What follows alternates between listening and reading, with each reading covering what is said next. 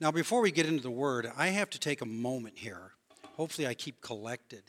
Is I'm honored to have so many family members here today. And Guy, I don't want you to stand, but raise your hand. Just just wave it.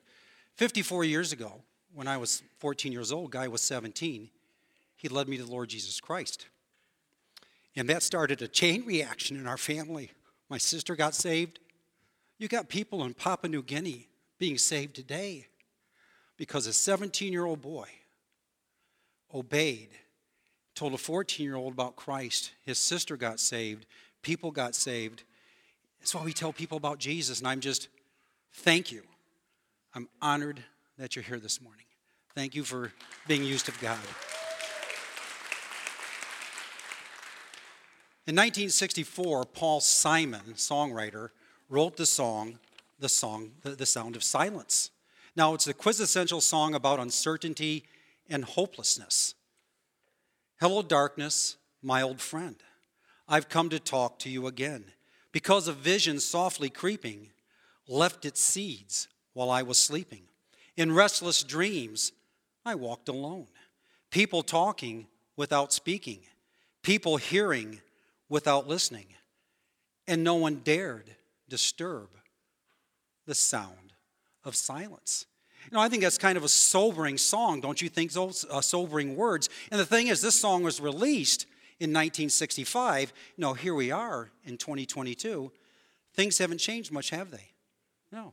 Words like silent raindrops still fall. Silence like a cancer still grows. People still bow and pray to the neon god they made. You know, from earliest times, man has longed for certainty. The problem is that oftentimes man looks for certainty in all the wrong places, and this is what leads to confusion. Uh, David Levithan states um, that our big mistake as a society is to think that there is an antidote for uncertainty, for hopelessness. Now, do you think that's true? I mean, is there? Where do we find hope? Where do I find assurance? Fair question. Well, Romans chapter 5, verses 1 through 11, if you'll turn there. Romans chapter 5, verses 1 through 11. I'm going to be speaking from the NIV. I really like the way they handled the, the, the translation of this. So, Romans chapter 5, if you have a Bible app in the NIV. Let's begin in verse 1. Therefore, since we have been justified through faith, we have peace with God through our Lord Jesus Christ, through whom we have gained access by faith into this grace in which we now stand. And we rejoice in the hope of the glory of God. Not only so, but we also boast in our sufferings, because we know that suffering produces perseverance, perseverance, character, character, hope, and hope does not put us to shame because God has poured out his love into our hearts by the Holy Spirit, whom he has given us. You see, at just the right time, when we were still powerless, Christ died for the ungodly. Very rarely will anyone die for a righteous man, though for a good man, someone might possibly dare to die. But God demonstrates his own love for us in this while we were still sinners, Christ died for us. Since we have now been justified by his blood, how much more shall we be saved from God's wrath through him? For if, when we were God's enemies, we were reconciled to him through the death of his son, how much more, having been reconciled, shall we be saved through his life? Not only is this so, but we also rejoice in God through our Lord Jesus Christ, through whom we have now received reconciliation. Romans chapter 5 begins a whole new section in Romans, and it, I mean, and it is key to understanding the rest of the book. It's pivotal. It's pivotal. It's where the, the whole book changes. Now, you'll notice that Paul begins this verse with a therefore. I've always thought that the key to all Christian living is to understand the Bible's therefore. Whenever the Bible gives a therefore, you need to stop and look at it because God is trying to tell you something. When you see a therefore, know what it's there for. Yeah, and what Paul is doing here with this therefore is he's looking back at the previous four chapters where he identified man's greatest need. And what is man's greatest need? Well, it is this forgiveness of sin and reconciliation to God the Creator. All through these four chapters, Paul argues like a lawyer, and he uh, proves that the world is guilty and condemned before God, that all men are sinners, and that man in and of himself is helpless to fix this situation. So God intervenes. God becomes a man, and he sends Jesus Christ into the world to die for our sins on the cross. He raises him up the third day. And we are made right before God, not on the basis of merit. We could never earn this. But by grace, it's a gift, through faith in the Lord Jesus Christ. Now, this brings us back to chapter 5. And the therefore is going to point forward to the rest of the book. Now, if we look at chapter 5, these first 11 verses, the theme of these 11 verses is assurance. We have assurance. And so, what we want to do this morning is we're going to spend time in these first 11 verses, and we're going to see that justification by faith gives us assurance for our past, in our present, and even onto our future. We'll see how the heart of Jesus gives us assurance.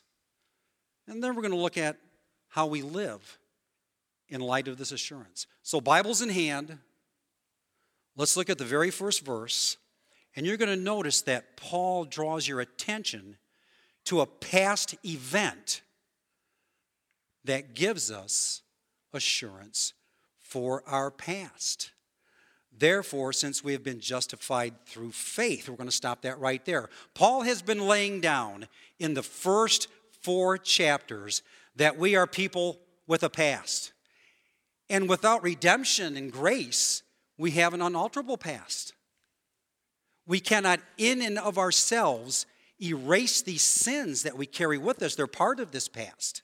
There's nothing we can do about that. And time cannot erase the blots and sins that we carry and cleanse us. Know, C.S. Lewis uh, correctly writes that we are under the illusion, it's a strange illusion, that mere time cancels sin. Mere time does nothing for the guilt or fact of sin. Are you listening to that? Do you have that? The past remains in the present and we are helpless to change it and hopeless in light of our sin. You, know, you talk about uncertainty, you talk about hopelessness. Hello, darkness, my old friend. But you know, thank God for the therefore. Remember we talked about the therefores?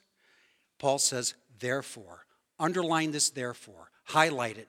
Know this therefore. Because for the believer, this therefore changes everything. Paul wants us to know that there was a past event that altered our past and put us on a new course. The definite declaration has been made.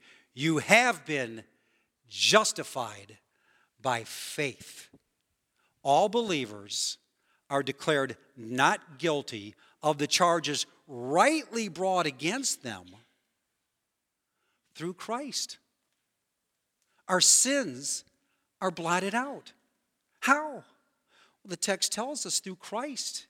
He died in the place for us on the cross. He, he bore our sin, He took my penalty. It's through Christ. Now, before we move on to the rest of the message, I want to make sure that we have a right definition, that we truly understand what justification means. It's imperative, it's essential, because, quite frankly, a lot of the things I hear and a lot of the preaching I, have heard and read, uh, people make a hash of justification by faith. Here's a definition Justification by faith is when God declares the believing sinner not guilty not guilty. It is both forensic and it is eschatological. No, those two words are a mouthful, aren't they? What do they mean? Let me explain. By forensic, I mean that in God's court of law, the believer, the one who trusts in Jesus Christ, stands in the right before God and he is acquitted rather than guilty of all charges. Eschatological has the idea of future things. So the believer has been declared already, already not guilty in the advance of Judgment Day.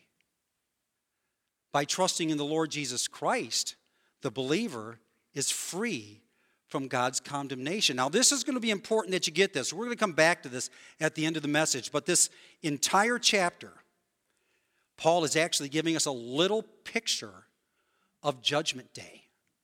So you need to understand that. Now, justification is always by grace, through faith alone, never of merit. It's something that God does for us. And you'll notice the tense that Paul uses, he presents it as a one time finished act, never to be repeated. When does it happen? When we believe. When we believe in Jesus Christ, we trust in Him, the gavel comes down and God declares you not guilty. The only righteousness that you have is the righteousness of being united with Christ. Think about this. My burden's lifted, all my sin blotted out. I've got a clean page.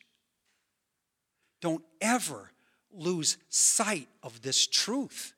You need to remind yourself of this every day. And I, the only way I can think that we could do that is by preaching the gospel to ourselves every day, reminding ourselves where we came from, what God did, and how we believed.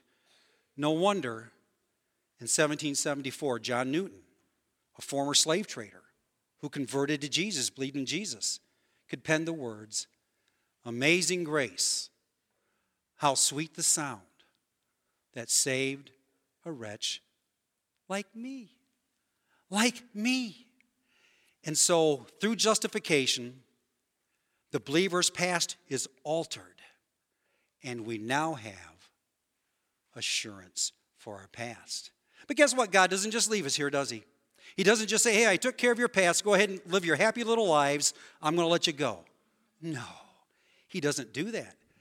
For if we look back into our text, we see that justification by faith not only gives us assurance for our past, but notice it gives us assurance in our present, in our present living, in our now. Look at the words, therefore, since. Very important words. Therefore looks back at the past event. Justification, you've been justified by faith. Since looks at the present blessings or benefits that justification gives us. And Paul's going to list three. So let's go, th- let's go through them very quickly. As we look in our text, the first blessing or benefit of justification that emerges is that we have a new peace. He tells us we have peace with God through our Lord Jesus Christ. We have a new peace. Paul wants you to know that this past event has produced a new present state. You have peace with God. Now, you notice, he doesn't say you have the peace of God. he's not talking about kumbaya here, singing around the campfire. He's not talking about peace like a river or a feeling of tranquility. He's talking about peace with God. In other words, all the barriers that separated God and the believer have been removed. See, we were at war with God, God was at war with us. Peace means the war is over. How? Well, the text tells us through Christ. He makes peace through his cross. You know, as you go home and you read these, this chapter, and I hope that you will, you're going to notice at least four times Paul says, through Christ, through Christ, through Christ, through Christ. You think he wants you to know that everything is through Christ? We have peace through the cross. Scroll down to verse 10. When we were God's enemies, we were reconciled to him through the death of his son. Reconcile. Now, I love that word reconcile, reconciliation. It has the idea that we were once enemies, and now we're friends. You know, you've got a friend. You know, we talked about the Paul Simon song in the beginning. I was looking at this and it reminded me of the James Taylor song. Hey, ain't it good to know you've got a friend? You've got a friend. Crystal, you've got a friend. You've got a friend. You've got a friend. You've got a new friend, God. You were his enemy, now you're his friend. I love the way Paul describes this very same event in Ephesians chapter 2, verses 12 through um, verses 12 through 13. You don't need to turn there. I'm going to read it to you. Uh, Ephesians chapter 2, beginning in verse 12. Remember that at that time you were separate from Christ, excluded from the citizenship in Israel, and foreigners to the covenants of the promise, without hope, without God in the world. But now, that's like a big therefore, isn't it? But now, in Christ Jesus, you who were once far away have been brought near through the blood of Christ. You know, Paul's telling us that we were once far away, now we're near. God was way up there. You didn't know who he was, you didn't know what to call him. But now, through the blood of Jesus, through faith, you've been brought near. Intimacy. You now call him Father and friend. He now calls you child and friend. And we now have a new peace. Hostilities have ceased. And this is the foundation for the next two benefits. Because if we look into our text, the next benefit is going to be that we have a new position.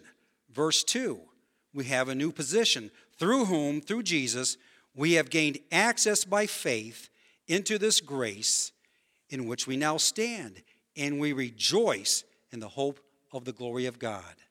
We stand in grace. Now, I think by this word grace, Paul isn't just talking about the manner in which God acts or the gifts that he gives, but he's talking about the realm that the believer has been transferred into. We've been transferred into the realm of grace. Now, before, before we came to Christ, we stood in the realm of sin, of death, of condemnation. When we trusted Christ, we were transferred into the realm of forgiveness, justification, life, the Spirit. We stand in grace. And this is not um, a feeling that comes and goes, it's a definite position. We stand there, we're anchored in there. And look what it does it gives us hope for the glory of God. We boast in the hope of the glory of God. Now, the word hope in the Bible never means wishful thinking. It also it always means earnest expectation or earnest confidence. And he's telling us because we stand in grace, we have full access to God's grace. We have full confidence that God is going to finish in us what he started. We're confident of glory. We have a new peace we have a new position, and together, this results in a new perspective. This is going to be down in verses 3 and 4. We have a new perspective. And by perspective, it's the perspective on our own personal suffering and then the suffering that goes on into the world around us. Notice that Paul says, Not only so, verse 3, but we also boast in our sufferings. Some translations say rejoice. I prefer the word boast. It has the idea of boasting in this. Now, I thought this was a rather strange thing of Paul to say. What do, what what do you mean you, we, we, boast in suffering? Why, why do I want to brag about suffering? Why would Paul say this? Well, I think he simply means this. By suffering, he's not talking about uh, suffering that we bring on ourselves because we mess up. He's not talking about persecution, but he's talking about simply the suffering of living in this fallen world. a world that's full of despair, disease, death, everybody's going to die, sadness, um, hatred, war. And it is, he's telling us that it is very easy to doubt the blessings of God while we suffer.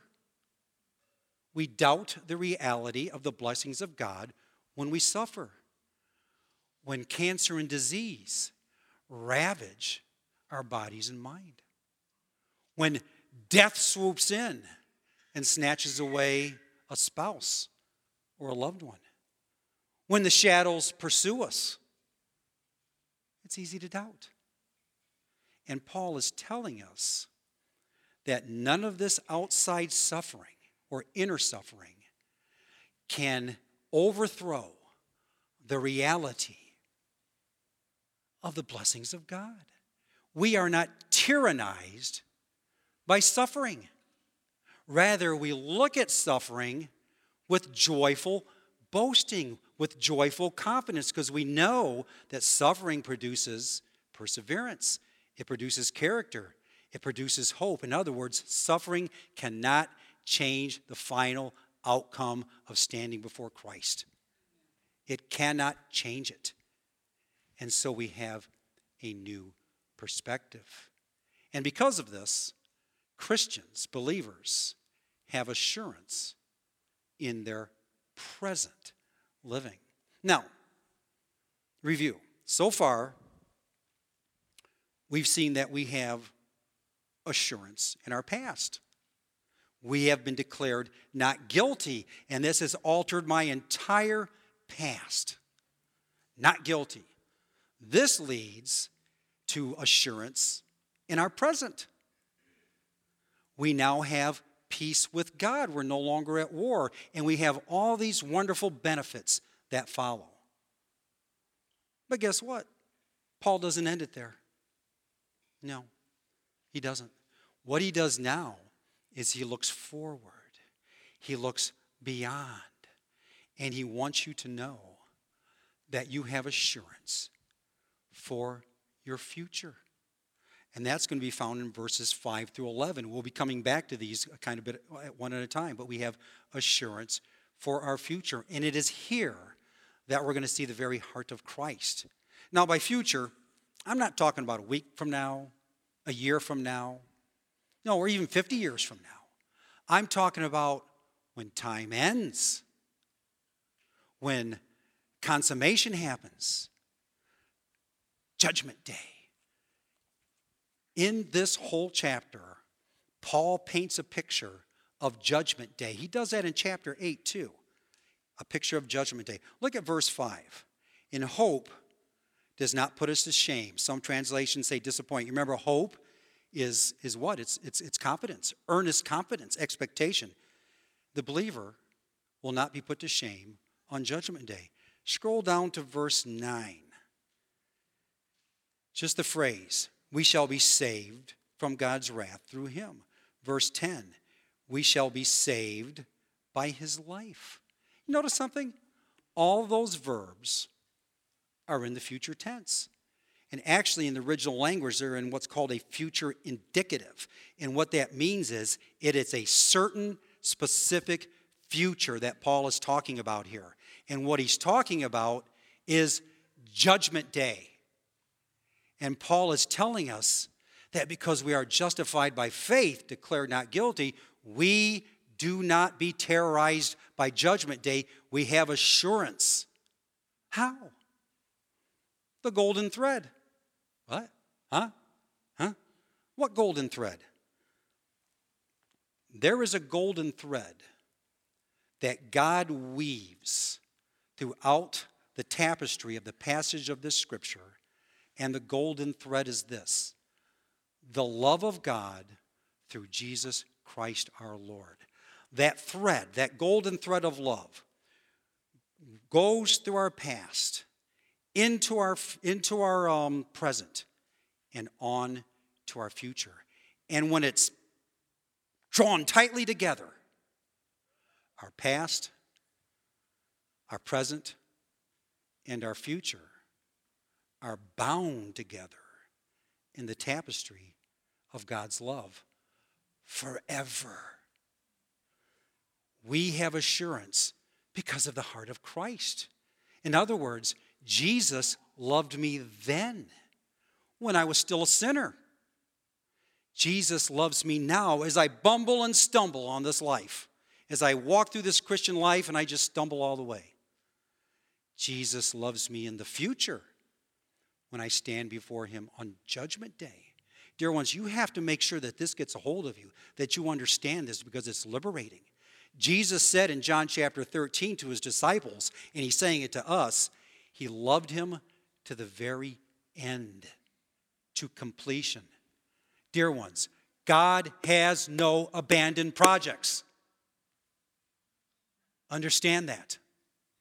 In other words, He loved me then, He loves me now, He loves me forever. Forever. I want to give a, a few pointers on this, uh, on, on this love of God. You know, as we look into our text, I see that it's a demonstrative love. Uh, scroll down to verse 8. But God demonstrates his own love for us in this while we were yet or still sinners, Christ died for us. It's a demonstrative love. God doesn't just talk about love, He demonstrates it. How? By sending Jesus Christ to die for us while we were still sinners. He didn't wait for us to pretty ourselves up now, did He? He died while we were yet sinners. Why? Because He loved us. God loves sinners. Now, we see this all throughout the New Testament, all throughout the Bible, really, but through the New Testament in particular. You know, Romans chapter, uh, John chapter 4. Jesus loved the woman at the well, despite all of her five previous husbands and her live in lover. In John chapter 8, Jesus loved the woman caught in adultery. Luke chapter 7, Jesus loved the immoral woman who came and anointed him and wiped her feet with his tears. He loved Zacchaeus, the wee little man up in the tree, who was a cheat and a tax collector. He loved the blasphemer and murderer, the Apostle Paul, and the scoundrel, the thief on the cross. And, dear ones, He loves you and He loves me. He died for us when we were at our worst because He loved us when we were at our worst. He loved us because He loved us. It's a demonstrative love, but also notice it's a delivering love. You know, twice in verses 9 through 10, he says that this love delivers us, first of all, now being justified by his blood. So we're delivered now. Then he says, uh, we will be delivered in the future, shall, shall be delivered. It's a demonstrative love. Now, there's something here I don't want you to miss. And these are some remarkable words. Uh, circle them, highlight them, and it's the two remarkable much mores that Paul puts in here. Beginning in verse 9. Since we have now been justified by his blood, how much more shall we be saved from God's wrath through him? For if when we were God's enemies, we were reconciled to him through the death of his son, how much more, having been reconciled, shall we be saved by his life? Now, that's kind of confusing, isn't it? What does Paul mean by this? Well, I think he means simply this. Since God has done the harder thing, loved us while we were yet sinners, and justified us through his blood, the death of his son, he will do the easier thing save us from God's wrath now that we're justified. Verse 10 Since God has done the harder thing, reconciled us while we were God's enemies through the death of his son on the cross, how much more will he do the easier thing? Save us by his life now that we're his friends. Dear ones, you got to make sure this grips you. This is liberating. You know, Romans chapter 8 is considered one of the great chapters in the Bible. It begins with no condemnation, it ends with no separation. Paul says, Therefore, if any man be in Christ, there is no condemnation. He's not under condemnation. And how does he end the chapter? He says, Jesus Christ loves us forever. Who shall separate us from the love of Christ? What's his answer? No one. Make sure you get a hold of this. I have friends, I know people who are so terrorized by Judgment Day, terrorized of, of, still being in their sin, that they lock themselves up and they can't live their lives. That's not what we do. This promise of assurance gives us liberty to live our Christian life to the fullness. And that's what he wants us to do. So, what do we do with all this? You know, we have some great assurance here, don't we? What do we do with it? Well, verse 11, Paul tells us what to do. He says, Not only is this so, all the stuff we just talked about, but we also boast in God through Jesus Christ our Lord. What do we do? We boast in Christ. We boast in Christ. Now, Paul doesn't tell us what this looks like. So I scribbled down, there's some points up there, and I had scribbled down in a Bible at home um, what boasting in Christ might look like. You might find something different. First of all, we boast in Christ when we boast in Christ. Real simple, isn't it? We've got a wonderful story to tell forgiveness, new life. Why wouldn't we tell it? Second, we boast in Christ when we love one another. And that's pretty self explanatory. When we love one another. Third, we boast in Christ when we extend the hand of invitation to a lost and ungodly culture rather than constantly pointing the finger of condemnation to them. Jesus died for the ungodly because he loved the ungodly. Ought we not do the same and invite them to Christ? Last, we boast in Christ when our lives do not boast in ourselves, but boast in Christ. In other words, when people see me, am I boasting in Christ? Just how I live? Or am I boasting in myself? Dear ones, this is great news, isn't it? This is great news. It's wonderful news. We have assurance. And because of this assurance, if you can put up the very last slide, because of this assurance, when the heart of Christ gives believers assurance, we break through the sound of silence and proclaim, Jesus loves me, loved me then. Jesus loves me now. Jesus loves me forever. Now, what I want to do here as we prepare for our closing prayer, I want us to recite this as a congregation because it is important that you have this assurance. It'll change your life. So i am going to start. You follow along with me. Now, when the heart of Christ gives believers assurance, we break through the sound of silence and proclaim, Jesus loves me now. Jesus loves me. I, Jesus loves us forever. Don't ever follow me. Question Do you have assurance this morning? Is he your friend? Do you know him? Have you been declared not guilty? If you have any doubt in that, any doubt in that whatsoever, I would love to talk to you about it. This is important stuff. Assurance. Bow in prayer. Lord, we thank you for your word. We thank you for sending your son that we can have assurance. We pray for anyone here who doesn't have that assurance that they would find it. And we pray that as we go out through this week, we would boast in Christ. In Jesus' name, amen.